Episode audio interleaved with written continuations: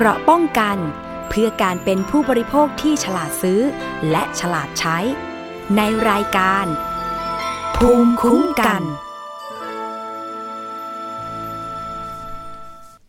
สวัสดีค่ะ คุณผู้ฟังต้อนรับเข้าสู่รายการภูมิคุ้มกัน รายการเพื่อผู้บริโภคค่ะ วันนี้พบกับดิฉัน อภิคณาบุราริศนะคะก็มาติดตามสถานการณ์น้ำท่วมกันก่อนดีไหมคะ เพราะว่าตอนนี้หลาย ๆ พื้นที่นะคะ ก็ได้รับผลกระทบ ตอนนี้มีหลาย ๆ หน่วยงานที่ตั้งศูนย์ขึ้นมานะคะเพื่อที่จะประสานงานช่วยเหลือน้ำท่วมนะคะ แต่ทีนี้เรื่องอีกเรื่องหนึ่งนะคะที่มาช่วยเหลือประชาชนก็คือคอปพก็มีการตั้งศูนย์ช่วยเหลือ ด้านประกันภัยนะคะ จะสังเกตได้ว่าถ้าเกิดฝนตกแล้วเนี่ยสิ่งที่ได้รับความเสียหายก็คือรถยนต์ รวมไปถึงบ้านเรือนนะคะ ที่อาจจะไปแช่น้ำอยู่เนาะอาจจะจมน้ำน้ำเข้าท่วมในตัวบ้าน เฟอร์นิเจอร์ได้รับความเสียหายต้องมาสำรวจตัวเองเลยค่ะว่าได้ทำประกันภัยไว้หรือเปล่า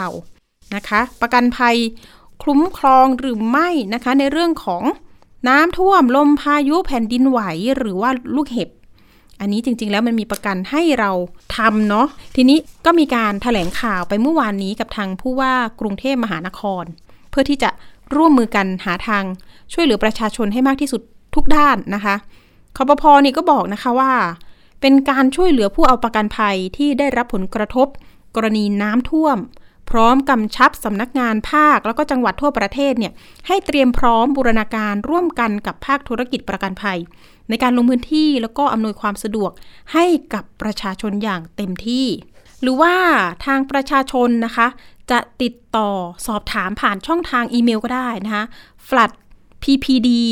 si นะคะ oic.or.th อันนี้ก็คือสายคุ้มครองสิทธิประโยชน์ หรือว่าสายด่วนก็ได้คอปพ1186 แต่มาดูเรื่องข้อมูลของรายละเอียดนิดนึงนะคะว่า การที่จะขอนะคะรับเงินประกันภัยเนี่ยมันจะต้องมีกี่ระดับ เขาบอกว่าแบ่งเป็น 5 ระดับก็คือ ระดับ A น้ำท่วมถึงพื้นรถยนต์นะคะรถยนต์อันนี้พูดถึงรถยนต์ก่อน ประเมินค่าซ่อมก็คือ 8,000 ถึง 10,000 บาท ระดับ B นะคะ น้ำท่วมถึงเบาะนั่งประเมินค่าซ่อม 10,000 ถึง 20,000 บาท ระดับส่วนระดับ C นะคะ น้ำท่วมถึงส่วนล่างของคอนโซลหน้า ประเมินค่าซ่อมก็คือ 20,000 บาท 25,000 บาทถึง 30,000 ส่วนระดับ D น้ำท่วมถึงส่วนบนของคอนโซลหน้าประเมินค่าซ่อมเริ่มต้นที่ 30,000 บาทขึ้นไป แล้วก็ระดับ E นะคะ รถยนต์จมน้ำทั้งคัน โอ้โห อย่างที่เห็นข่าว ที่ว่าไปจอดใต้คอนโดเนาะเป็นชั้นใต้ดิน จมไปทั้งคัน แช่ไว้อย่างนั้นนะคะอันนี้ก็กรณีนี้บริษัทจะคืนทุนประกันภัยให้กับผู้เอาประกัน ทั้งนี้ก็ขอให้ผู้เอาประกันภัยนะคะแสดงรายละเอียดของความสูญเสียและมูลค่าความเสียหายเบื้องต้นของทรัพย์สิน ส่วนกรณีเสียชีวิตนะคะ ก็ให้ทายาทแสดงหลักฐานสำเนาใบมรณบัตร แล้วก็สำเนาบันทึกประจำวันตำรวจ อย่างไรก็ตามเบื้องต้นเนี่ยขอให้ตรวจสอบกรมธรรม์ประกันภัย ที่ได้ซื้อไว้นะคะแล้วก็ให้ความคุ้มครองภัยน้ำท่วมหรือไม่อย่างไร โดยกรมธรรม์ประกันภัยที่ให้ความคุ้มครองถึงภัยน้ำท่วมนะคะก็อย่างเช่น การประกันภัยรถยนต์ประเภทหนึ่ง การประกันภัยความเสี่ยงภัยทรัพย์สิน และการประกันอัคคีภัยที่ซื้อความคุ้มครองน้ำท่วมเพิ่มเติมนะคะ แล้วก็การประกันภัยพืชผลทางการเกษตร เช่น การประกันภัยข้าวนาปีนะคะ การประกันภัยข้าวโพดเลี้ยงสัตว์เป็นต้นนะคะ การประกันอัคคีภัยสำหรับผู้ที่อยู่อาศัย ซึ่งให้ความคุ้มครองกลุ่มภัยธรรมชาติอีกสีภัยที่บอกไปก็คือ น้ำท่วม ลมพายุแผ่นดินไหวและลูกเห็บรวม 20,000 บาทต่อปีนะคะ แล้วก็การประกันอัคคีภัยที่อยู่อาศัยสำหรับรายย่อยอืมซึ่งให้ความคุ้มครองกลุ่ม ภัยธรรมชาติ 4 ภัยนั่นเองก็อย่างที่บอกไป อันนี้คือก็คือจะมีวงเงินนะคะ10,000 บาทต่อปี อันนี้คือถ้าใครทำแล้วก็ได้รับความเสียหายนะคะ ก็สามารถไปเคลมประกันที่ตัวเองได้ทำไว้ด้วยได้เช่นกันนะคะ หรือว่ามีข้อมูลสงสัยโทรไปสายด่วนคอปพ1186 นะคะ หรือว่าติดต่อสำนักงานคอปพภาคแล้วก็จังหวัดได้ทั่วประเทศเลยค่ะคุณผู้ฟัง อันนี้เป็นข้อมูลนะคะ เพราะว่าตอนนี้เนี่ยหลายพื้นที่โอ้โหกลัวกลัวเรื่องของรถที่ฉันจอดอยู่น้ำจะมาไหม แล้วจะย้ายรถไปที่ไหนบางที่บางบางชุมชนก็ไม่มีจุดที่จะจอดรถได้นะคะ อย่างเช่นลาดกระบังตอนนี้หลายพื้นที่ที่ไปสำรวจมานะคะ ก็เนี่ยแหละค่ะรถเล็กๆเนี่ยต้องรีบออกจากพื้นที่สำหรับคนที่ไม่มีที่จอดนะนะคะ ส่วนตอนนี้การเข้าออก ก็ต้องใช้รถโฟวิวรถกระบะนะคะ ค่อนข้างที่จะโกลาหลนะคะ แล้วก็ลำบากอะอันนี้ก็จะเป็นเรื่องของสถานการณ์น้ำท่วม แล้วก็อยากให้ประชาชนติดตามข่าวสารเรื่องฝนฟ้าอากาศด้วยเนาะจะได้เตรียมตัวทัน บางคนบอกว่าอย่าเพิ่งตื่นตระหนกนะคะ แต่ไม่ได้ดูอากาศแล้วก็อาจจะแบบกลัวไว้ก่อนเนาะแล้วก็ใครที่มีบ้านอยู่ใกล้แม่น้ำอาจจะต้องเก็บเสื้อผ้าเก็บของใช้ที่ โอ้โหมันมันมันต้องเก็บต้องหนุนไว้ที่สูงก่อนนะคะ อย่างบ้านของน้องนักข่าวในทีมเองก็อยู่ใกล้แม่น้ำเจ้าพยา โอ้โหเขาจ้างแรงงานข้ามชาติเลยนะมา ช่วยขนของขึ้นชั้นสองไว้ก่อน เพราะว่าปีที่แล้วก็ท่วมหนักเหมือนกันนะคะ ในย่านนนทบุรีค่ะ เอาละก็เป็นกำลังใจให้ทุกๆ คนทุกจังหวัดด้วยนะคะปทุมธานีนนทบุรีนะคะลาดกระบังด้วยกรุงเทพมหานครเราด้วยนะคะ เอาใจช่วย ไปเรื่องต่อไปกันเลย เรื่องนี้นะคะ มีการจะไปร้องสคบบอกว่าขอให้ตรวจสอบการดำเนินกิจการของบริษัทแห่งหนึ่ง ซึ่งอ้างว่าขายสินค้าทางออนไลน์นะคะ ทีนี้เขาก็เล่าเบื้องต้นนะคะว่า แม่ค้าคนนี้เป็นผู้ต้องหา ซึ่งเคยเป็นคดีคดีดังในสมัยก่อนเหมือนกันอ่าทีนี้ก็มีการไปซื้อของในโรงงานแห่งหนึ่ง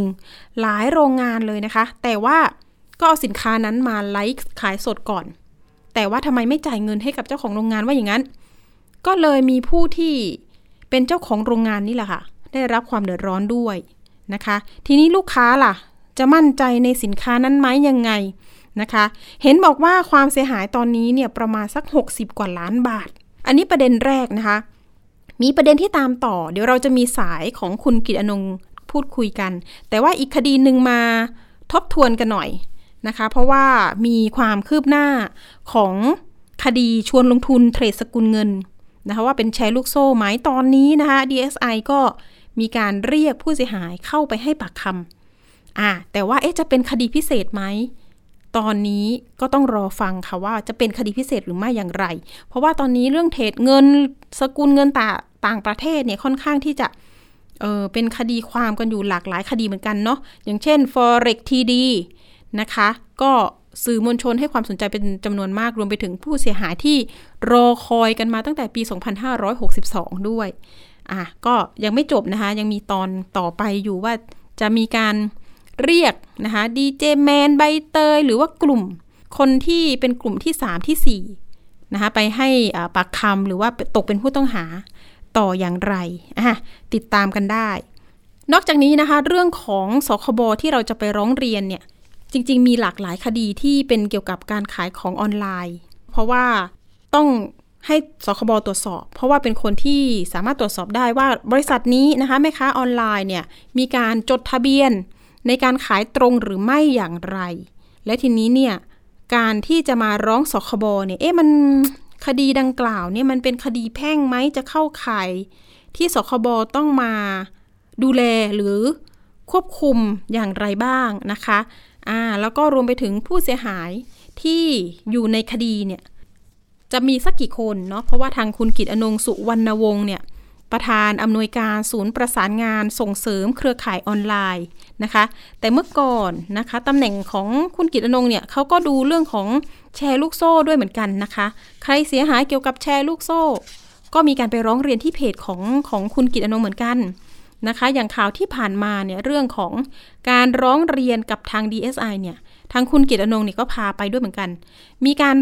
นะคะให้ข้อมูลว่าอยากจะให้ทาง DSI เนี่ยตรวจสอบการลงทุนสกุลเงินดิจิทัลนะคะ เสียหายกว่า 59 ล้านบาท ผู้เสียหายตอนที่มาร้องเรียนเนี่ยประมาณสักเดือนมกราคม 2565 ต้นปีนี้เองนะคะ ผู้เสียหายเยอะเหมือนกัน จริง ๆ มาแค่ 20 คน แต่จริง ๆ ในกลุ่มเนี่ยมีมากกว่านั้น แล้วความเสียหาย ตอนนี้อาจจะพุ่งไปถึงร้อยล้านหรือเปล่านะคะ เอาละเรามีสายของคุณกริตอนงสุวรรณวงศ์นะคะ ประธานอำนวยการศูนย์ประสานงานส่งเสริมเครือข่ายออนไลน์ สวัสดีค่ะ คุณกริตอนงคะค่ะสวัสดีค่ะ ค่ะ คุณกิตอนงพูดถึงเรื่องสคบหน่อยที่เราจะไปร้องเรียนกันนะคะอ่า เห็นในว่าวันพรุ่งนี้ใช่แล้วข้อมูลเนี่ยเห็นบอกว่ามันมีทางผู้เสียหายที่เป็นเจ้าของโรงงานอ่ามันค่ะค่ะเบื้องเป็นต้ยันงไงมันบ้าจะงเป็นอย่างนี้นะคะว่าเป็นเป็นเรื่องของตอนนี้เป็นยุคสมัยของมันเนาะคือการค้าขายออนไลน์ ซึ่งเป็นยุคเสรี ซึ่งเป็นยุคที่ทุกคนเข้าถึงได้ง่าย แล้วก็ในใคร ๆ ก็อยากจะเป็นแม่ค้าออนไลน์ค่ะและแน่นอนว่าอะไรที่มากับเงินจำนวนมาก มันก็จะมากับการที่ ที่ที่ที่จะถูกหลอกได้ง่ายได้มากเช่นเดียวกันค่ะนะคะ ก็จะเป็นการแจ้งเตือนภัยกับผู้บริโภคที่จะไปร้องกับสคบในวันพรุ่งนี้ค่ะอืมแล้วเห็นบอกค่ะมูลค่าก็คจะวามเป็นเสียหาย67ล้านบาท อันนั้นจะเป็นค่าอะไรบ้างคะค่า67ล้านบาทจะเป็นสองส่วนนะคะ ส่วนแรกคือโรงงานโรงงานที่ผลิตให้เราไม่ได้จ่ายเลยเนี่ยนะคะ ประมาณสี่สามสิบแปดบวกสิบสองหมายความว่าส่งส่งไปสามสิบแปดล้านเขาไม่ได้ไม่ได้ไม่ได้จ่ายมา ส่วนอีกสิบสองล้านโดยประมาณเนี่ยจะอยู่เป็นสต็อกเก่าที่โรงงานที่ยังไม่ได้ส่ง ก็รวมทั้งหมดอะเบ็ดเสร็จประมาณรวมๆคือห้าสิบล้านโอ้ส่วนอีก 14 ล้านเนี่ยจะเป็นของผู้ร่วมทุนที่เขาลงทุนให้ตั้งแต่ต้นนะคะแล้วก็ไม่ได้รับการคืนเงินมาในส่วนนี้ที่ที่ว่าเริ่มต้นกับบริษัทแบรนด์นี้ค่ะมสองส่วนนี้ค่ะ ส่วนอีกส่วนหนึ่งที่มารวมตอนหลังเราได้เกือบร้อยล้านเนี่ยเขาจะมีระบบการเปิดสต็อกสต็อกละห้าแสน นะคะ ก็มีมีผู้เสียหายรวมอยู่ตรงนั้นในยี่สิบกว่าล้าน ที่เขารวมกันแจ้งศาลแจ้งศาลเองนะคะ ตรงนั้นก็รวมเป็นเสร็จเบื้องเบื้องหลังไม่เนี่ยน่าจะแตะร้อยแล้วอะค่ะสำหรับความเสียหายของแบรนด์นี้ค่ะค่ะแล้วแม่ค้าออนไลน์คนนี้ขายสินค้าเกี่ยวกับอะไรคะเป็นอาหารเสริมค่ะ เป็นเป็นชาเป็นกาแฟประเภทนี้ค่ะ อืม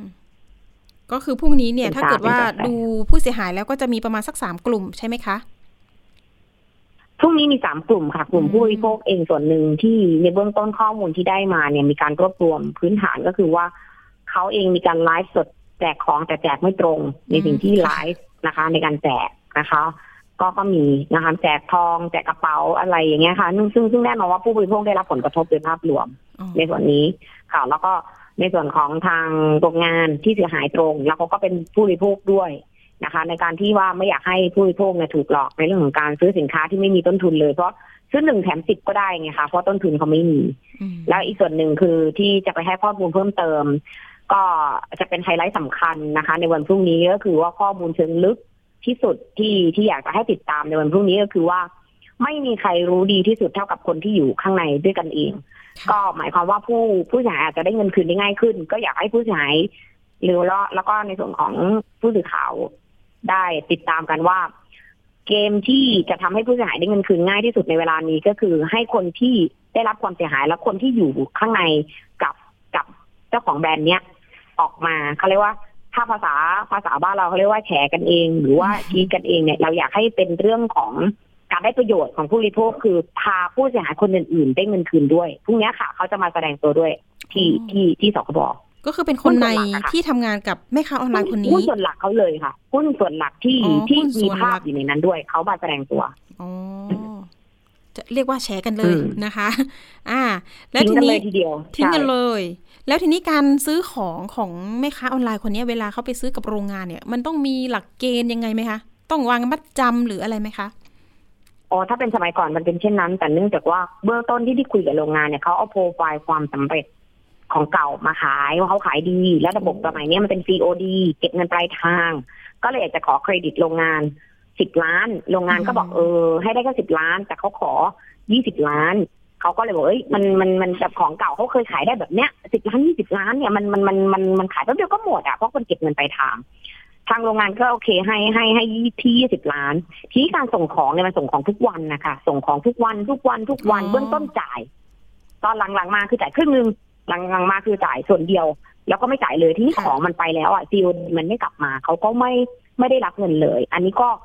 ก็ทำให้ระบบโรงงานเอง ในเบื้องต้นที่วางไว้มันก็มันก็หลุดโค้งไป ซึ่งค่ะโรงงานเองก็ต้องยอมรับว่าเขาก็ใจดีเกินมาตรฐานไปหน่อยนึงมแต่ว่าใช่ไหมเบื้องต้นอะ มันขายของได้ไงอืมเราก็อยากจะซัพพอร์ตให้โอกาสคนขายของดีด้วยอย่างเงี้ย ก็ต้องมองในมุมเขาด้วยค่ะในเริ่มต้นนี่มันขายของดีจริงๆเพราะเขาขายแถมจริงแถมจริงๆ ซื้อๆหนึ่งขายแถแถมมสิไปบแบบโอเวอร์จริงค่ะๆ คือเขาไม่เสียดายเลยซื้อหนึ่งแถมสิบไง ใช่ไหมคะอ่มาไม่เสียดายเลยแจกทองแจเอามาก่อนะไรเลยเลยคุณอ๋อก็ต้นทุนแล้มันวมันเป็นศูนย์หรือเปล่า ตอนนี้ที่เขา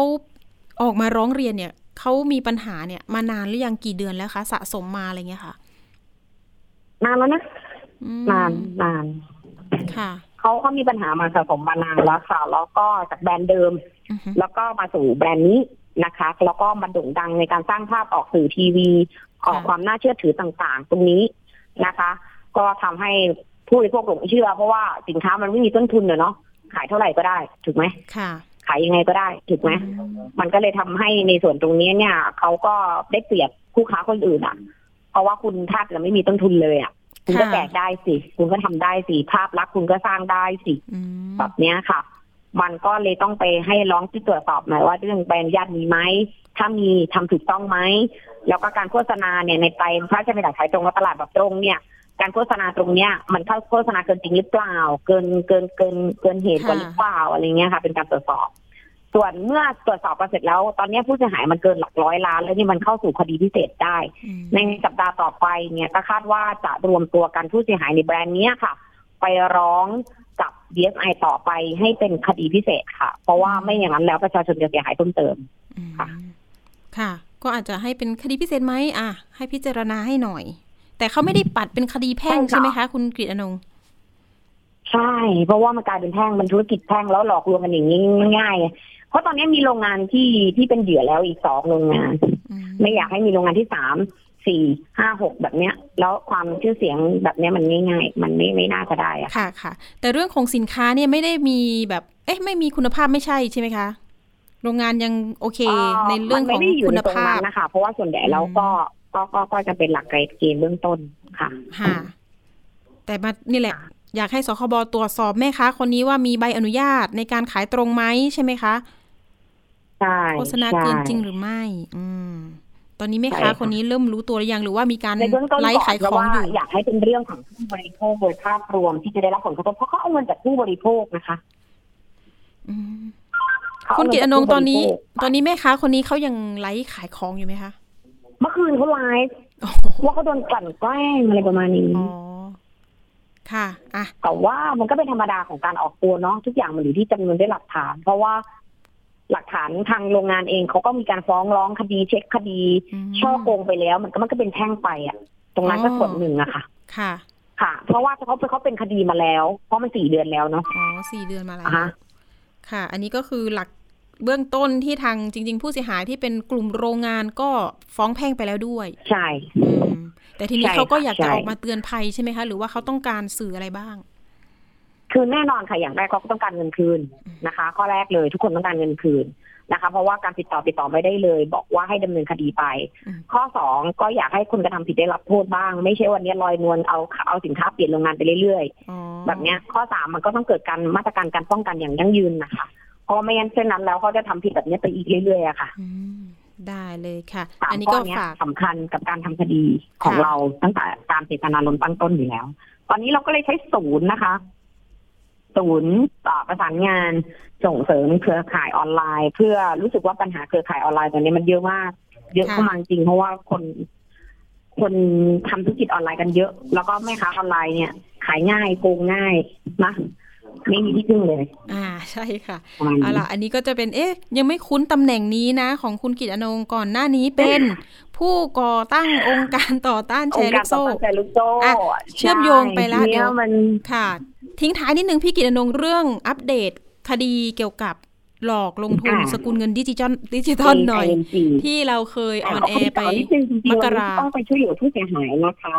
ในส่วนของ DSI ที่ทำรับเรื่องดูเนี่ยเขาก็ไปดูเส้นทางการเงินว่า วิธีการลงทุนผ่านแอปของการโอนเหรียญเนี่ยไปยังแม่ทีมเนี่ยโอนยังไง การจ่ายผลตอบแทนผ่านระบบเหรียญเนี่ยเขาทำกันยังไงของ AMG หรือ OD Capital เก่าค่ะเขาหาเส้นทางการโอนเหรียญเข้ามายังแอป Binance เนี่ยทำยังไง ตอนเนี้ยเขาเห็นเส้นทางแล้วค่ะ การถอนเหรียญเป็นบาทเป็น wallet เนี้ยตอนเนี้ยเอ่อ wallet ของ ID ที่โอนผลตอบแทนมายัง Binance เนี่ยผู้ลงทุนเนี่ยนะคะ ลงทุนยังไงเส้นเส้นทางการเงินค่อนข้างจะชัดเจนแล้วค่ะแล้วก็ การดำเนินการทางคดีในเรื่องของการรับเป็นคดีพิเศษก็ก็ดำเนินการน่าจะใกล้เสร็จสิ้นแต่ตอนเนี้ยทางผู้เสียหายเองเนี่ยจะต้องกรอกเอกสารเพิ่มเติม พร้อมบัตรประชาชนในส่วนของผู้เสียหาย ให้เสร็จสิ้นภายในตุลาคมนี้ด้วยค่ะ ต้องฝากทางรายการประชาสัมพันธ์ด้วยว่าผู้เสียหายท่านใดที่ยังไม่ได้แนบบัตรประชาชนกับกรอกข้อมูลตรงนี้ นะคะอืมอ่าไปไปไปให้ให้ให้ทางดีไซน์เพิ่มเติมด้วย ตอนนี้ก็ทยอยให้ปากคำเพิ่มเติมอะค่ะ ค่ะ แต่อันนี้ยังไม่ได้รับเป็นคดีพิเศษใช่ไหมคะ ก็ต้องเอาวัตถุพยเอาวัตถุพยานในเรื่องของผู้เสียหายเข้าประกอบ แล้วก็เสนอ แต่ว่าในเบื้องต้นเนี่ยมันผ่านกระบวนการมาระดับหนึ่งแล้ว ก็คาดว่าโดยโดยจำนวนกับความความไม่ซับซ้อนในตรงนี้ ก็น่าจะเข้าข่ายคดีพิเศษนะคะเพราะว่าเขาตั้งใจหลอกจริง นะคะค่ะแล้วก็ต้องเป็นหน่วยงานเดียวที่ทำในเวลานี้คือ DSI ค่ะอ่าค่ะเห็นว่าตอนนี้ยังมีเครือข่ายคที่ล้ายๆกันกับ Forex TD นะใช่คไหมล้ายกันกับคดีของ Forex TD ของคุณพิงกี้ทีนี้คล้ายกันของแชร์ อันเนี้ยที่เราทำอยู่ตอนนี้เนี่ย ที่เราประสานงานช่วยเหลืออยู่ ก่อนหน้านี้มันเกิดเหตุเนี่ย เริ่มลงทุนกันปีไหนนะคะ ของอะไรนะคะ ไม่ได้ยินเอ่อแชร์เรื่องที่มีการสอบประคำเพิ่มเติมนะคะ จาก DSI ที่คุณกิตอนงตามอยู่ตอนนี้นะคะโอเคมันเริ่มต้นชวนลงทุนประมาณสักปีอะไรนะคะ มันเป็นร้อยร้อยเหรียญนะคะ ได้ประมาณสามหมื่นกว่าบาทในช่วงนั้นนะคะ อันนี้คือการลร้องยทุเหนรียญแล้วก็อ่าอัปเกรดเป็นสามแสนในการลงทุนประมาณนี้อืมค่ะอือฮึ แต่ก็คือเดือดร้อนมาตั้งแต่ปี 2564 ถูกไหม ใช่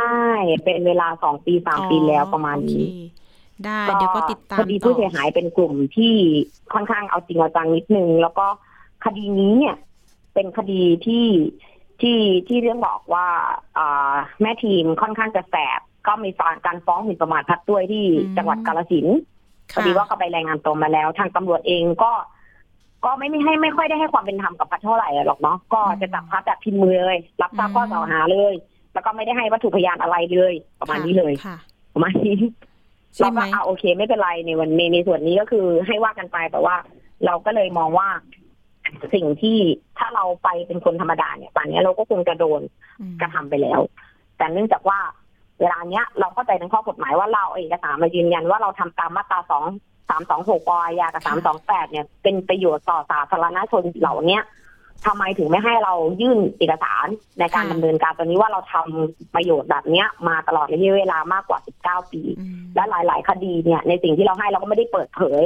หน้าไม่ได้เปิดเผยชื่อค่ะนะคะ แล้วเขารู้ได้ยังไงว่าเป็นเขาเขารู้ได้ยังไงว่าเราเอ่ยถึงเขาแบบนี้ตัวนี้นะคะ ซึ่งตำรวจตอนแรกก็ไม่ยอมรับข้อมูลใดๆเลยนะคะแต่ตอนเนี้ยก็ได้ข้อมูลไปก็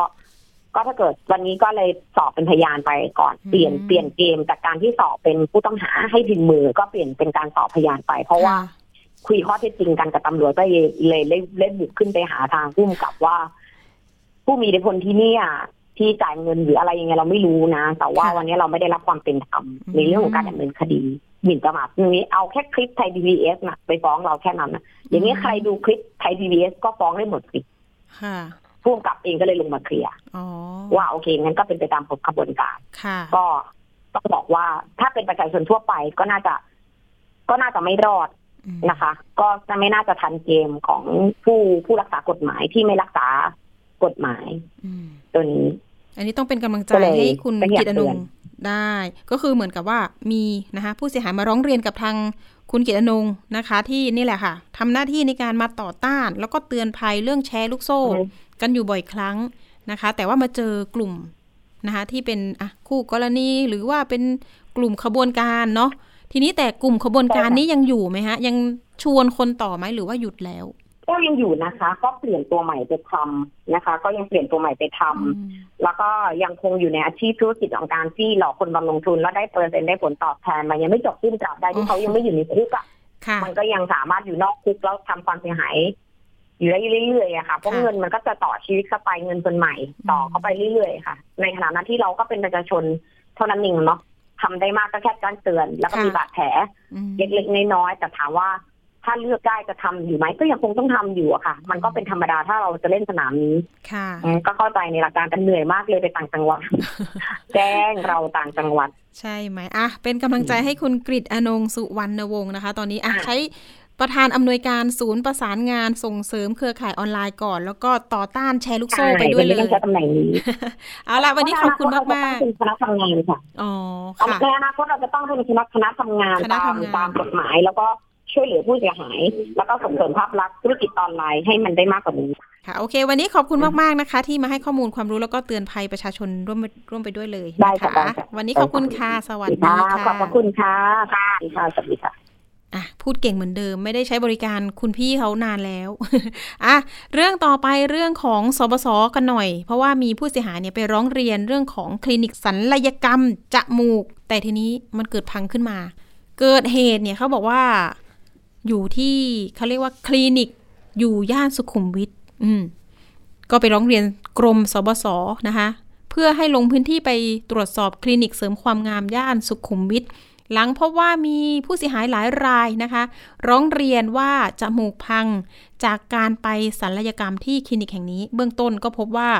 สถานพยาบาลมีมาตรฐานตามพรบสถานพยาบาล พศ 2541 ส่วนมาตรฐานการรักษาพยาบาลของแพทย์ยังอยู่ระหว่าง แพทย์สยสภาพิจารณาว่าแพทย์ที่ดำเนินการตามมาตรฐานนั้นนะได้แบบเขามีมาตรฐานทางวิชาชีพหรือไม่อย่างไร นะคะ ตัวแทนผู้เสียหายก็นำเอกสารหลักฐานนะคะ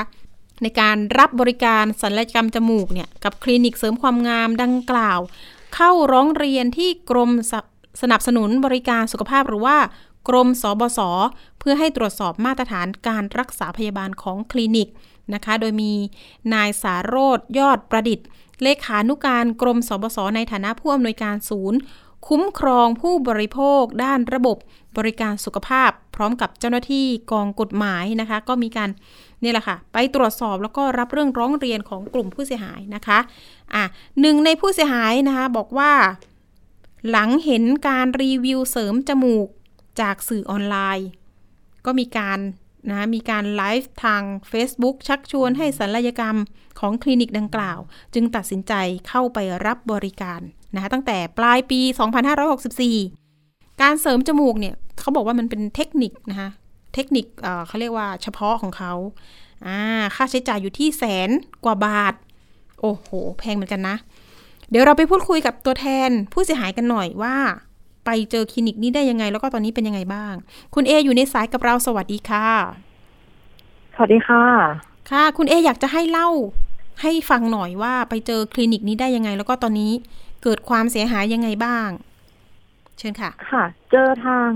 สื่อออนไลน์ Facebook ค่ะ ค่ะ ก็เขามีเพจ เราก็เข้าไปดูในเพจเนาะติดตามพอดีช่วงนั้นคือลาออกจากงานมาแล้วก็เหมือนว่างๆอะค่ะ ยังยังไม่ได้ไปเริ่มงานที่ใหม่ ก็เลยแบบว่าอากะว่า เราทำจมูกก่อนแล้วเดี๋ยวเราแบบมีเวลาพักฟื้นเสร็จเรียบร้อยเราค่อยไปสมัครงานอะไรอย่างเงี้ยค่ะ เราก็เลยเริ่มศึกษา แล้วพอดีว่า ที่นี่ค่ะ ดูน่าเชื่อถือ แล้วเขาก็มีแบบว่าการไลฟ์สดหลัง อ่าผ่าตัดเสร็จทันทีเราก็เลยแบบว่า ค่อนข้างที่จะดูบ่อย แล้วก็ดูอยู่ที่เดียวก็แบบเริ่มเคิมอะไรอย่างเงี้ยค่ะ ก็เลยแบบติดต่อไปแล้วก็ค่ะติดต่อไปแล้วก็ อ่าสอบถามราคาแล้วก็ตกลงทำอะไรอย่างเงี้ยค่ะพอค่าใช้จ่าย อ่า เทคนิคที่ค่ะเอทำค่ะ เป็นเทคนิคโอเพนค่ะ โอเพนมันจะไม่เหมือนแบบโคลสสมัยก่อนที่อ่าเปิดจมูกข้างเดียวแล้วใส่ซิลิโคนเฉยๆนะคะ ของเอจะเป็นอ่าเทคนิคโอเพนเปิดจมูกสองข้างแล้วก็แบบเปิดเปิดเปิดหนังตรงกลางด้วยแล้วก็แบบเหมือนถกขึ้นไปแก้ไขโครงสร้างข้างในอะค่ะใช่ค่าใช้จ่ายอยู่ที่อ่าประมาณหนึ่งแสนแปดหมื่นบาทค่ะโอ้ค่ะ อุ้ยสูงมากเลยนะค่ะค่ะ ค่ะ ค่าใช้จ่ายค่อนข้างสูงค่ะ เทคนิคโอเพนอืม ส่วนใหญ่จะเป็นประมาณนี้ค่ะ แล้วของของของเอจะใช้ อ่า เป็นซี่โครงตัวเองด้วยอะค่ะ ก็เลยค่อนข้างสูง ค่ะ แล้วทีนี้ผ่าตัดซี่โครงตัวเองออกมาด้วยค่ะอ๋อที่แพงนี่เพราะว่าเป็นค่าผ่าตัดซี่โครงด้วยหรือเปล่าเขารวมไปไหมคะ ด้วยด้วยค่ะ ใช่ค่ะอืมใช้ใช้ซี่โครงตัวเอง แต่ว่า อ่ายังมีซิลิโคนอยู่นะคะ ราคาที่เขาเสนอขายตอนที่ เราดูในไลฟ์สดอะคะมันจะเป็นเขาเขาจะบอกว่าอ่า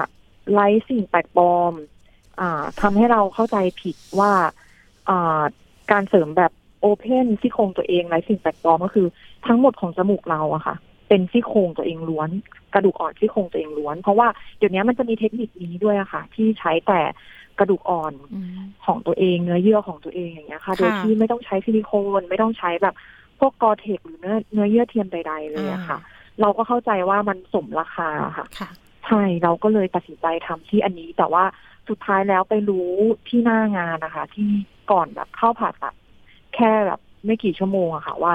ในจมูกเราอะยังยังมีซิลิโคนอยู่นะ ตรงสันอะไรอย่างเงี้ยค่ะ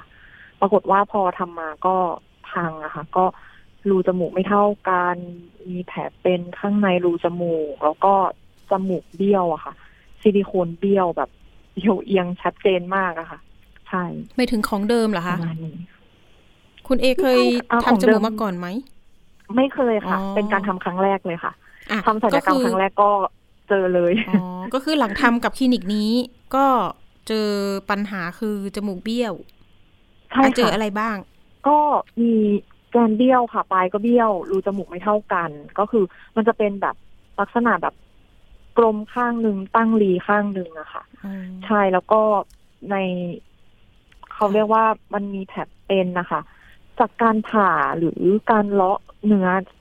เองไม่แน่ใจอะนะคะ มันก็จะมีแผลเป็นมองเห็นได้ชัดจากด้านหน้าเลยค่ะ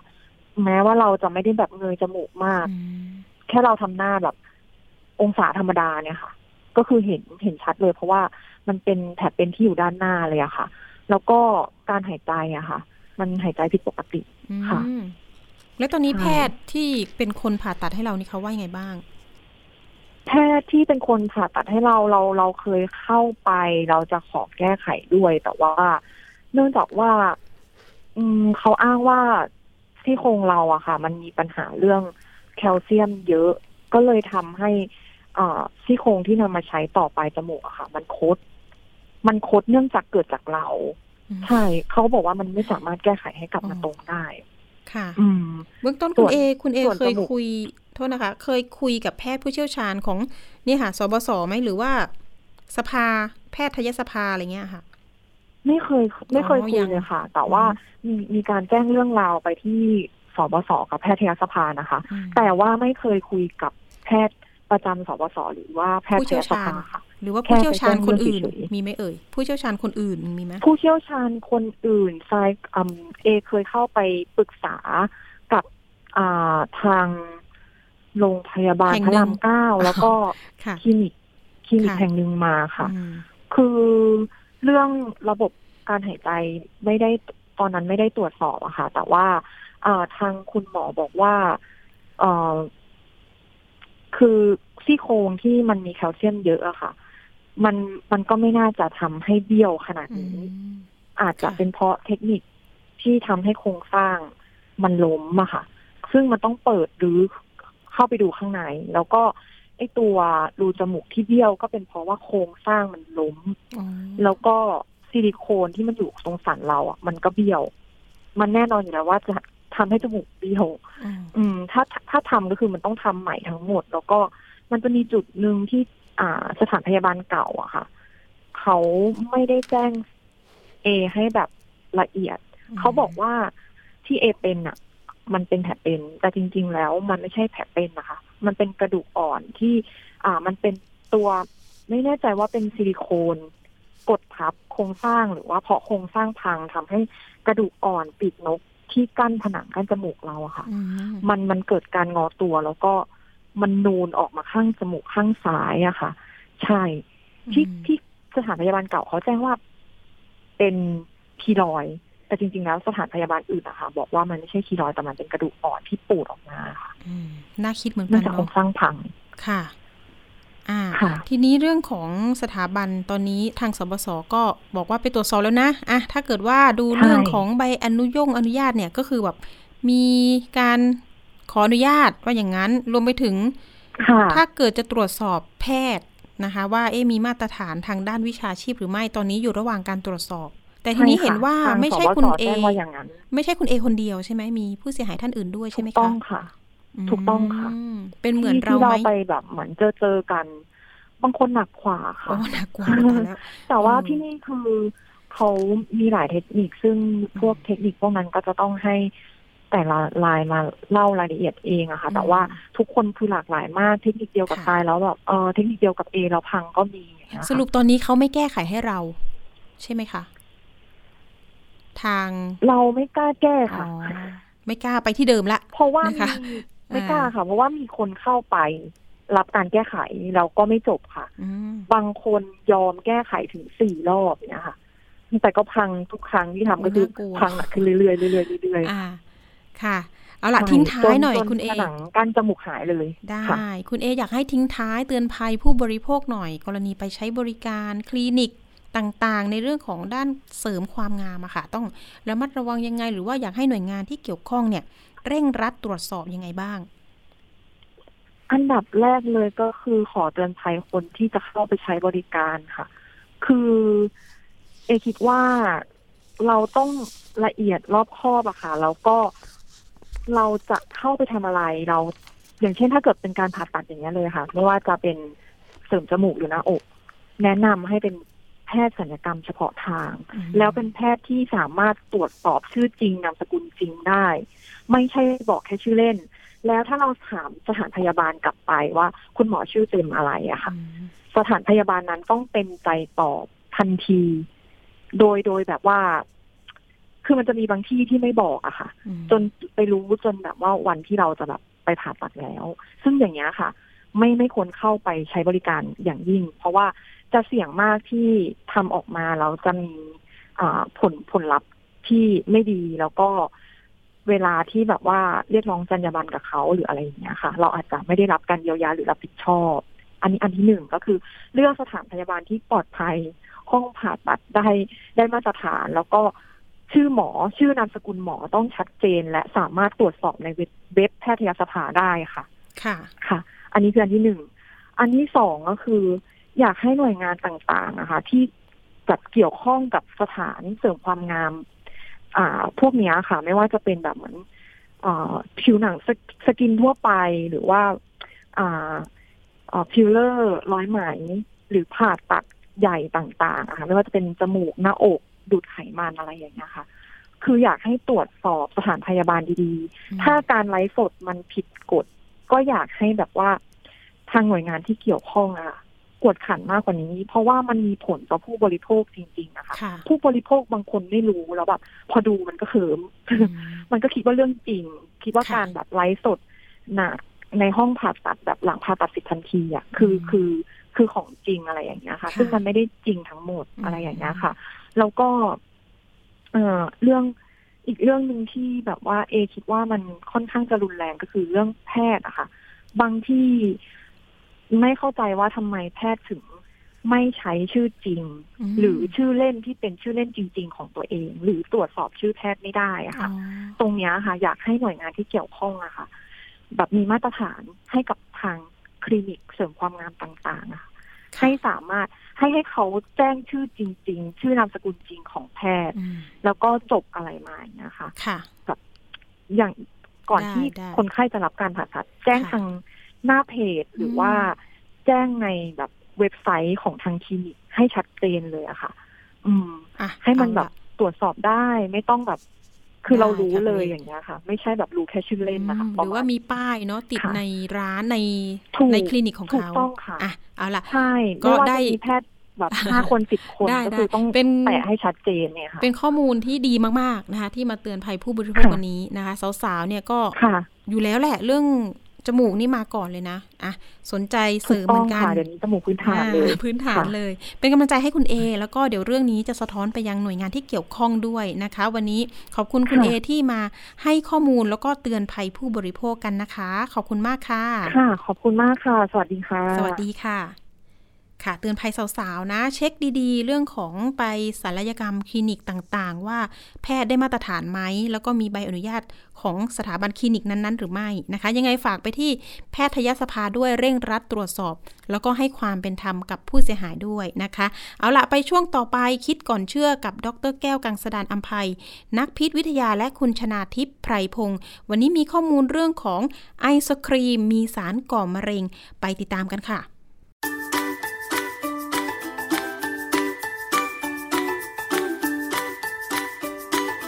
ช่วง คิดก่อนเชื่อพ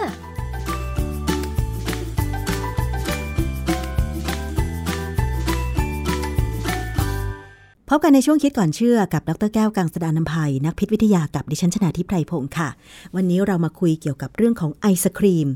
เชื่อแน่ว่าหลายคนชอบกินไอศครีม ดิฉันเองก็ชอบนะคะ แต่ว่าต้องพยายามกินไม่บ่อยมากนัก เพราะว่าจะต้องควบคุมน้ำหนักตัวด้วยนะคะ แต่สำหรับใครที่ชอบถ้าได้ยินข่าวนี้แล้วอาจจะตกใจ ซึ่งมีข่าวมาเกี่ยวกับเรื่องของสารที่มีอยู่ในไอศครีม เป็นสารก่อมะเร็ง เขาบอกว่าที่เบลเยียมค่ะ มีการสั่งเรียกคืนไอศครีม ยี่ห้อดัง แล้วก็ราคาสูงเลยนะคะ หลังจากที่ EU เตือนว่า พบสารก่อมะเร็ง ในไอศครีม ยี่ห้อนี้ค่ะ เป็นผู้ผลิตอาหารรายใหญ่ของสหรัฐอเมริกาเลยนะคะ แล้วก็ได้ออกมาประกาศเตือนเมื่อเดือนกรกฎาคมปี 2565 ว่า สารที่พบในไอศครีมยี่ห้อนี้ก็คือสาร 2-chloroethanol แล้วก็พบในผลิตภัณฑ์ที่เป็นกระปุกใหญ่แล้วก็ถ้วยมินิด้วยนะคะ คุณผู้ฟัง ตรงนี้แหละค่ะ ก็เลยทำให้หลายคนสงสัยว่า สาร 2-chloroethanol ที่พบในไอศครีมนี้เนี่ยนะคะ มันเป็นสารก่อมะเร็งได้ยังไง แล้วไปพบได้ยังไง รวมถึงถ้าเกิดใครกินไปแล้วเนี่ย จะมีโอกาสเสี่ยงกับการเป็นมะเร็งไหม ต้องมาถามงานวิจัยจากอาจารย์แก้วค่ะ อาจารย์คะ จากข่าว มีคำอธิบายอย่างไรบ้างคะ เกี่ยวกับสารก่อมะเร็งในไอศครีมค่ะอาจารย์ คือข่าวที่เขามีทั้งของไทยกับของต่างประเทศเนี่ยเขาไม่ได้บอกว่าทำไม อยู่ๆถึงมีการตรวจไอศครีมไม่เจอสารตัวนี้ ผมก็เลยตามดูข้อมูลว่าจริงๆ แล้วมันต้องมีเหตุผลแหละไม่งั้นทาง EU ทำไมก็ถึงจะไปตรวจ ก่อนอื่นเนี่ยสาร 2-chloroethanol เนี่ยนะมันจริงๆ มันไม่ใช่สารก่อมะเร็งเหรอคะ มันเป็นแค่สารก่อกลายพันธุ์เป็นสารพิษ เรื่องนี้มีการประเมินแล้วในอเมริกาโดย National Toxicology Program ซึ่งเป็นหน่วยงานที่ทำเกี่ยวกับสารพิษของอเมริกาเลยเนี่ย 2-chloroethanol เนี่ยความจริงแล้วเนี่ยมันเป็นอนุพันธ์ที่เกิดมาจากสารอีกตัวหนึ่ง ที่เขาเรียกว่าเอทิลีนออกไซด์ค่ะ แล้วสารเอทิลีนออกไซด์นี่มันไปมีความสัมพันธ์อะไรเกี่ยวกับการผลิตไอศครีมคะอาจารย์ ไม่เกี่ยวเอทิลีนออกไซด์เนี่ยผมรู้จักตั้งแต่สมัยผมไปเรียนเมืองนอกนะคือมันเป็นสารก่อมะเร็ง สารก่อกลายพันธุ์ แต่มันเป็นสารเคมีที่เราจะเป็นต้องใช้ในการทำให้ภาชนะ หรืออุปกรณ์ทางการแพทย์เนี่ยปลอดเชื้อค่ะคือมันจะฆ่าเชื้อแบคทีเรียเชื้อราไวรัสอะไรได้หมดเลยนะฮะแต่ตัวมันเองมีความเป็นพิษอืมดังนั้นเนี่ย เวลาเขาใช้สารพวกนี้ในการฆ่าเชื้อแล้วเนี่ยเขาต้องเอาอุปกรณ์ที่ฆ่าเชื้อแล้วเนี่ย ไปทำให้มันมีการระเหยออกไปให้หมดค่ะ ที่สำคัญคือถ้าพูดในภาพรวมว่าทำไมเอทิลีนออกไซด์ถึงไปเกี่ยวกับไอศครีมค่ะไปเกี่ยวในรูปของ2 c h l o e t h a n o l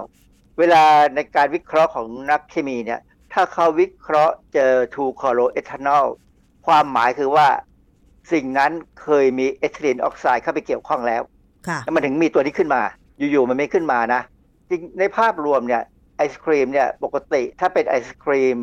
ต้นทุนต่ำแบบที่ผมกินอะผมผมกินไอศครีมต้นทุนต่ำก็เอ่อกระปุกละประมาณ 50-60 บาทเนี่ยนะยังไม่มีโอกาสเจอไอของพวกนี้หรอกทำไมคะเพราะว่ากลิ่นรสเนี่ยเขาจะใช้กลิ่นรสสังเคราะห์เรียนแบบธรรมชาติค่ะคือเขาจะใช้สารเคมีที่ราคาถูกๆมาทำให้เรากิน ซึ่งค่ะถามว่ามีอันตรายไหมมันก็มีการประเมินความปลอดภัยมาแล้ว ก็ไม่ถึงกับเสี่ยงมากค่ะแต่ถ้าเป็นไอศครีมแพงๆ อย่างท่านเราบอกว่าไอศครีมรสวานิลาเนี่ยนะไอวานิลาที่เขาใช้เนี่ยเป็นของจริงค่ะนะหรือถ้าเป็นไม่ว่าจะเป็นรสอะไรก็ตามที่มันเป็นพวกวัตถุดิบที่มาจากพืชและจะต้องแห้งมาก่อนเนี่ย อันเนี้ยมีโอกาสเสี่ยงกับเจ้าเอทิลีนออกไซด์เพราะอะไร เพราะว่าเวลาเขาจะเก็บ ผลิตภัณฑ์พวกเนี้ยพวกที่เป็นธรรมชาติเนี่ยเขามักจะต้องฆ่าเชื้อด้วยเอทิลีนออกไซด์อ๋อเชื้อราเชื้อแบคทีเรีย แล้วมันตกค้างค่ะดังนั้นจะเห็นว่าตัวต้นเรื่องเนี่ยจริง ๆ มันมาจากการที่ทาง EU เนี่ยเขามีประสบการณ์ว่ามันมีสินค้าบางอย่างที่เป็นเป็นวัสดุเป็นวัตถุดิบที่มาจากอินเดีย มันปนเปื้อนเอทิลีนออกไซด์คือเป็นพวกเมล็ดงา เม็ดงาเนี่ยราขึ้นง่าย เพราะมันเป็น อะไรเป็นเมล็ดพืชที่อุดมสมบูรณ์ที่เหมาะกับที่ราจะขึ้นเพราะฉะนั้นต้องไม่ชื้นค่ะอันนี้โอกาสที่จะให้มันไม่ชื้นเนี่ยก็ต้อง packaging ให้ดีๆ แต่ถ้านึกถึงว่าที่มาจากอินเดียเนี่ยเขาวิธีง่ายที่สุดคือฆ่าเชื้อด้วยเอทิลีนออกไซด์ซะอือฮึแล้วค่อยแพ็คสินค้าอื่นอาจจะมีได้ เช่นพวกขิงพวกเครื่องเทศต่างๆ ที่มาจากอินเดียน่ะมีโอกาสเจอไอ้พวกนี้ทั้งนั้นแหละเหรอคะฉะนั้นพอทาง EU เขาพบเขาพบอันเนี้ยนะว่ามันมีเอทิลีนออกไซด์ปนเปื้อน ซึ่งก็รวมไปถึงไอ้2-chloroethanol ค่ะคือเวลาเขารายงานผลเนี่ยเขาจะเอาปริมาณของทั้งสองตัวเนี่ยสารเคมีสองชนิดเนี่ยบวกกัน เพราะว่าเขาถือว่ามาจากแหล่งเดียวกันตัวเดียวกันนะฮะทีนี้ทาง EU เนี่ยเขาก็มีหน่วยงานที่ดูเกี่ยวกับทางด้าน Food Safety ทางเกี่ยวกับความปลอดภัยอาหารเนี่ยก็มีหน่วยงานโดยเฉพาะเลยพอเขาเห็นว่าเอ๊ะเมล็ดงาจากอินเดียมีปัญหาอย่างนี้เขาก็เลยมองไปถึงตัวอื่นค่ะซึ่งรวมถึงวานิลา เขาก็เลยไปศึกษา คือผลของเขาเนี่ยเขาต้องการจะเขาเรียกว่าเซตแลบคือต้องการที่จะทดลองวิธีการวิเคราะห์สารพวกนี้ แต่ครั้นี้เวลาจะวิเคราะห์ก็ต้องหาตัวอย่าง เขาก็ไปเก็บไอศครีมต่างๆ มาวิเคราะห์ค่ะปรากฏว่ามันไปแจ็คพอตอะว่ายี่ห้อที่เป็นข่าวที่นี้ที่เราเออมันเป็นข่าวเนี่ยมันอร่อยมากเนี่ย แล้วผลิตในฝรั่งเศสเนี่ย เกิดเจอว่ามันออกมาเกินมาตรฐานของ EU ค่ะ เรื่องนี้ก็เลยดัง เวลาเราพูดถึงว่านักข่าวฝรั่งก็เหมือนนักข่าวไทยนะบางทีก็ตีความแรงไปนิดนึง คือทูคอโรเอทานอลเนี่ยไม่ได้เป็นสารก่อมะเร็งอย่างที่ผมบอกแล้วว่าทางอเมริกาเนี่ยวิเคราะห์แล้ว แล้วพออเมริกาวิเคราะห์ว่าไม่ใช่สารก่อมะเร็งเป็นแค่สารก่อกลายพันธุ์ของทางยุโรปเขาก็วิเคราะห์อยู่ก็เหมือนกันก็เจอเหมือนกันว่ามันก็เป็นประมาณนั้นแหละ มันไม่ได้ก่อกลายพันธุ์เนื่องจากว่ามันเป็นสารที่มีโอกาสจะเจอได้นะถามว่าบ้านเรามีไหมมีไหมเจ้าคะเอทิลีนออกไซด์เนี่ยค่ะมีอืม บ้านเรานี่มีรายงานของกรมโรงงานอุตสาหกรรมนะ ซึ่งผมเข้าไปดาวน์โหลดไปดูข้อมูลของเอทิลีนออกไซด์เนี่ย บ้านเราได้นำเข้ามาจากหลาย ๆ ประเทศเลยนะค่ะในปี 2544 ถึง 2549 เนี่ย ก็นานมาแล้วนะในระดับ 3 ถึง 4 แสนกิโลกรัมอะต่อปีเลยนะคะ ต่อปี อันนี้อยู่ในระดับต่อปีเฉลี่ยเนี่ยนะ ซึ่งเหตุผลคือเขาเอามาใช้ฆ่าเชื้ออะไรอย่างที่ผมว่าเนี่ย พวกพลาสติก เพราะว่าเราก็ผลิต เราผลิตอุปกรณ์ที่เป็นอุปกรณ์ทางการแพทย์ที่ทำด้วยพลาสติกเนี่ยแล้วต้องฆ่าเชื้อเนี่ยเราก็ทำขายนะไม่ใช่ไม่ทำแต่ว่าค่ะเราไม่ค่อยรู้หรอกเพราะบ้านเราเนี่ยพลาสติกเยอะเนื่องจากว่าอะไรเรามีแก๊สในอ่าวไทยซึ่งเอาขึ้นมาแล้วเนี่ยแก๊สพวกนี้ถ้าไม่เอามาใช้แบบเผาเป็นความร้อน ก็เอาไปทำเป็นพลาสติกได้ค่ะ โดยสรุปแล้วอาจารย์ที่เขาพบความเป็นอันตรายแล้วถึงขั้นต้อง เรียกเก็บไอศครีมล็อตการผลิตนั้น เพื่อไม่ให้วางขายอีกต่อไป ก็คือเขาไปเจอสาร 2-chloroethanol แต่มันเป็นสารก่อกลายพันธุ์เท่านั้น ต้นทางของมันก็คือสารเอทิลีนออกไซด์ซึ่งเป็นสารที่ใช้ฆ่าเชื้อรา ในวานิลาที่ผลิตมาจากอินเดียเท่านั้น เพราะฉะนั้นอาจารย์คะ ตรงนี้มันมีข้อมูลงานวิจัยอะไรไหมว่าที่ผ่านมาเนี่ยสารเอทิลีนออกไซด์มันก่อให้เกิดมะเร็งยังไงคะอาจารย์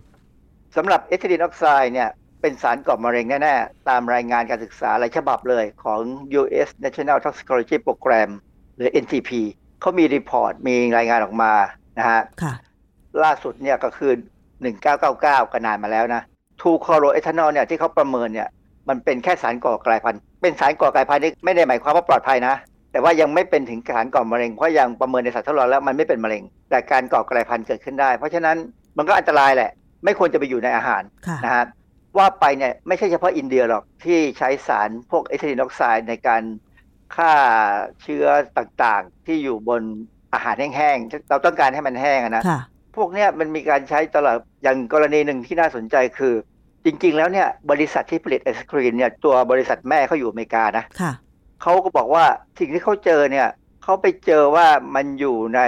พวกโลคัสบินกัม เป็นสารที่ช่วยทำให้เกิดความข้นเหนียวอะค่ะนะคือไอศครีมเนี่ยถ้าเป็นไอศครีมถูกๆเนี่ย เราตักวางบนจานเนี่ยนะฮะจะอยู่ในอุณหภูมิห้องได้นานค่ะเพราะมันมีการใส่สารที่ทำให้เกิดความข้นเหนียวอยู่เยอะ แต่ว่าไอศครีมถูกๆจะเป็นคาร์บอกซีเมทิลเซลลูโลสเป็นเซลลูโลสนี่แหละนะฮะแต่ว่าถ้าเป็นของยี่ห้อแพงๆเขาจะใช้ locust bean gum ซึ่งปรากฏว่าก็มีข้อมูลพอสมควรว่า locust bean gum เนี่ยมันก็เป็นพวกถั่วเป็นพวก พืชที่เข้ามาสกัดเอาตัวยางเนี่ยมาใช้ในการทำอาหารเนี่ย ก็จะอาจจะมีการใช้เอทิลีนออกไซด์ฆ่าเชื้อเหมือนกันอ๋อก็มีการทดสอบแล้วก็เจอว่ามีมีค่ะเหมือนกัน มีพวกเอทิลีนออกไซด์เนี่ยตกค้างอยู่ แต่ไม่ไม่มากไม่เกินปริมาณที่เรายอมรับได้ค่ะ อาจารย์แล้วรายงานการวิจัยว่าสารเอทิลีนออกไซด์แล้วก็สารก่อกลายพันธุ์ 2-chloroethanol เนี่ยมันก่อให้เกิดมะเร็งอะไรคะอาจารย์เอ่อถ้าเอทิลีนออกไซด์เนี่ยมะเร็งหลายอย่างนะครับคือ เป็นเป็นมะเร็งทั่วๆไปเลยที่จะเกิดได้นะฮะไม่ไม่จำไม่ไม่ระบุเฉพาะเจาะจง เพราะว่าเอทิลีนออกไซด์เนี่ยเป็นแก๊สตัวเล็ก ๆ เพราะฉะนั้นเวลามันเข้าไปในร่างกายเราเนี่ย มันมีโอกาสที่จะละลายเข้าไปในเลือดแล้วไปได้ทั่วร่างกายค่ะถ้าไปเจอที่ไหนมันเหมาะมันก็จัดการทำให้เรากลายพันธุ์และก่อมะเร็งได้ค่ะส่วน2-chloroethanol เนี่ยยังเป็นแค่สารก่อกลายพันธุ์ในการทดลองในสัตว์ทดลองแบบพวกแบคทีเรียแมลงวี อะไรพวกเนี้ยค่ะมันให้ผลออกมาว่าเป็นสารก่อกลายพันธุ์ แต่ถ้าเป็นในหนูทดลองเนี่ยไม่ชัดเจนค่ะนะฮะเขาคงกำลังทำอยู่ เพราะฉะนั้นอาหารแห้งจึงเป็นอาหารที่เสี่ยงต่อการจะเจอสารพวกเอทิลินออกไซด์ใช่ไหมอาจารย์ เออนี่คือประเด็นที่ผมกำลังจะบอกว่า ถ้าเราซื้ออะไรก็ตามที่เป็นของแห้งมาเนี่ยนะเออพยายามแขวนไว้ให้ลมโกรกอืมถ้าเป็นไปได้ คือมันอาจจะมีราขึ้นก็ต้องระวังอย่างหอมหอมกระเทียมเนี่ย คงไม่ถึงกับมีการเอามารมหรอกเพราะว่าราคามันมันไม่ใช่ของแพงค่ะแต่ว่าถ้าเป็นอย่างอย่างไอ้เจ้าวานิลาเนี่ยมันแพวานิงลานี่เป็นฝักนะฮะค่ะแพงมากโอ้โหแพงมหาศาลบ้านเราได้ส่งออกนะค่ะมีคนที่เมืองจันทร์มั้งที่เขาทำอยู่ส่งออก แต่ว่าผมก็ไม่แน่ใจว่าของบ้านเราที่ส่งไปเนี่ยนะเขาป้องกันยังไงที่ไม่ให้ราขึ้นเขาอาจจะมีวิธีที่ดีก็ได้นะ แต่ว่าถ้าเขาใช้วิธีแบบของอินเดียก็ชัดเลยอะคือมีการใช้เอทิลีนออกไซด์โอ้ดังนั้นเนี่ย ถ้าเราซื้ออะไรก็ตามที่แห้งๆมาเนี่ย ถ้าเก็บในที่เย็นได้ เก็บแต่ตู้ถ้าเย็นไม่ไม่มีที่เก็บเออเก็บตู้เย็นได้นะแต่ถ้าเก็บตู้เย็นเนี่ยเมื่อเอาออกมาแล้ว ก่อนเก็บต้องเช็ดให้สะอาดเพราะมันจะดูดความชื้นทันทีเพราะความที่มันเย็นนะนะค่ะก็เหมือนกับกาแฟเนี่ย เวลาเราเอากาแฟเก็บในตู้เย็นเนี่ยต้องรีบตักและรีบเก็บเข้าไป เพราะว่ามันจะดูดความชื้นมากค่ะ ดังนั้นเนี่ยการเอาพวก เครื่องเทศหรืออะไรก็ตามเนี่ยแขวนไว้ในที่ที่โปร่งเนี่ยเป็นเรื่องสำคัญค่ะอย่าให้ชื้นอืมนะฮะถ้าเราจะเก็บแบบสมัยโบราณได้ไหมอาจารย์ที่ดิฉันเคยเห็นปู่ย่าตายายเก็บนะ พวกหอมพวกกระเทียมพวกเครื่องเทศ จะเอาแขวนไว้บนเตาไฟอะ มันจะแห้งๆอาจารแต่ว่าย์ประเด็นคืออย่างนี้เราไฟโบราณของเราเนี่ยใช้ใช้ฟืนใช้ถ่านนะใช่ที่มีควันค่ะควันนั่นคือ PAH นะสารก่อมะเร็งนะอ๋อค่ะมันมีมันมีเพราะฉะนั้นก็ เอาไว้ในที่แห้งๆหน่อยก็ได้ ความจริงตู้เย็นบางยี่ห้อเนี่ยนะข้างๆตู้เย็นเนี่ยมีลมร้อนมีที่ร้อนมีความร้อนออกมา เอาไปแขวนไว้แถวนั้นก็ได้หาที่ทำที่แขวนไว้ก็จะได้ความร้อนก็จะแห้งตรงนั้นจะแห้ง อืมค่ะ เพราะฉะนั้นจากข่าวนี้ว่าไปเจอสารก่อกลายพันธุ์ สารก่อมะเร็งในไอศครีมยี่ห้อดัง แล้วก็มีราคาแพงแบบเนี้ย ผู้บริโภคอย่างเรา คือบางทีก็คงจะไม่รู้แหละว่าแหล่งที่มาของวัตถุดิบที่เขาใช้ผลิตนั้นเนี่ยมาจากไหน แต่เราจะมีข้อระมัดระวังยังไงได้บ้างคะอาจารย์ ยี่ห้อที่มีปัญหาเนี่ยรับรองเขาคงไม่มีปัญหาอีกแล้วล่ะเขาคงเก็บจัดไปการเพราะว่าเขาเป็นเออไม่ใช่เก็บอย่างเดียวเขาคงป้องกันแล้วล่ะเพราะว่าเขาเป็นยี่ห้อที่ดังทั่วโลกนะค่ะฮะแต่ถ้าเป็นยี่ห้ออื่นเนี่ยถึงเราจะกังวลก็อย่ากินมากอือฮึนะอันที่หนึ่งอย่ากินบ่อย หรือเวลากินก็เปลี่ยนยี่ห้อเปลี่ยนรสแล้วสารพวกเนี้ยในปริมาณน้อยๆ ก็ส่วนใหญ่ก็ร่างกายก็ทำลายทิ้งได้ค่ะนะไม่ถึงก็ต้องกังวลถึงกระทั่งไม่กินเลย อันนี้เกินไปนะฮะอย่างอย่างที่พยายามพูดตลอดเวลาว่าสารพิษเนี่ยร่างกายเราสามารถทำลายได้ ถ้าไม่มากนักนะความมากเนี่ยมันอยู่หมายความว่ากินทุกวันกินบ่อยๆ ไม่เปลี่ยนเลยกินซ้ำซากอย่างกินหมูปิ้งทุกวันเนี่ยหรือทุกมื้อเนี่ยค่ะอันนั้นเจอแน่มีสิทธิ์นะฮะแต่ว่าถ้าเรากินบ้างแล้วก็กินผักผลไม้เข้าไปด้วย ผมว่าไม่มีปัญหาหรอกแต่ที่เขากังวล เพราะว่าบางครั้งเนี่ยถ้ามันไปเจอปัญหาว่าอาหารหลายชนิดมีสารก่อมะเร็งเหมือนกันเนี่ยอันนั้นลำบากนิดนึงคือมันจะเพิ่มปริมาณเลยค่ะ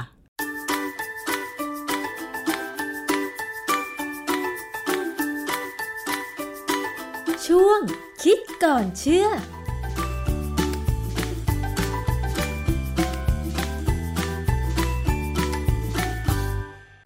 ค่ะ เรื่องของไอศครีมนี่ก็เป็นที่ชื่นชอบนะคะ โดยเฉพาะเด็กๆ ก็ต้องระมัดระวังค่ะ แต่ว่าเรื่องของโรงงานผลิตที่เป็นข้อมูลจากคิดก่อนเชื่อนี่ก็ผลิตที่ต่างประเทศนะคะ ยังไงอาจจะต้องมาดูเลยค่ะ การกินไอศครีมในประเทศไทยมีนะคะมีสารเหล่านี้ไหมเห็นบอกว่าเขาเก็บไปหมดแล้วแล้วก็จะมีการควบคุมการผลิตโรงงานนั้นๆ ด้วย ก็เอาละค่ะนี่ก็เป็นสิ่งที่ดีนะคะ เอาละ ช่วงนี้นะคะ หมดเวลาของอภิคณาบุราริศแล้ว เจอกันวันพุธหน้าเวลาเดิม วันนี้สวัสดีค่ะ ติดตามรายการได้ที่ www.thaipbspodcast.com แอปพลิเคชัน Thai PBS Podcast หรือฟังผ่านแอปพลิเคชัน Podcast ของ iOS Google Podcast Android Podbean SoundCloud และ Spotify ติดตามความเคลื่อนไหวของรายการและแสดงความคิดเห็น โดยกดถูกใจที่ facebook.com/thaipbspodcast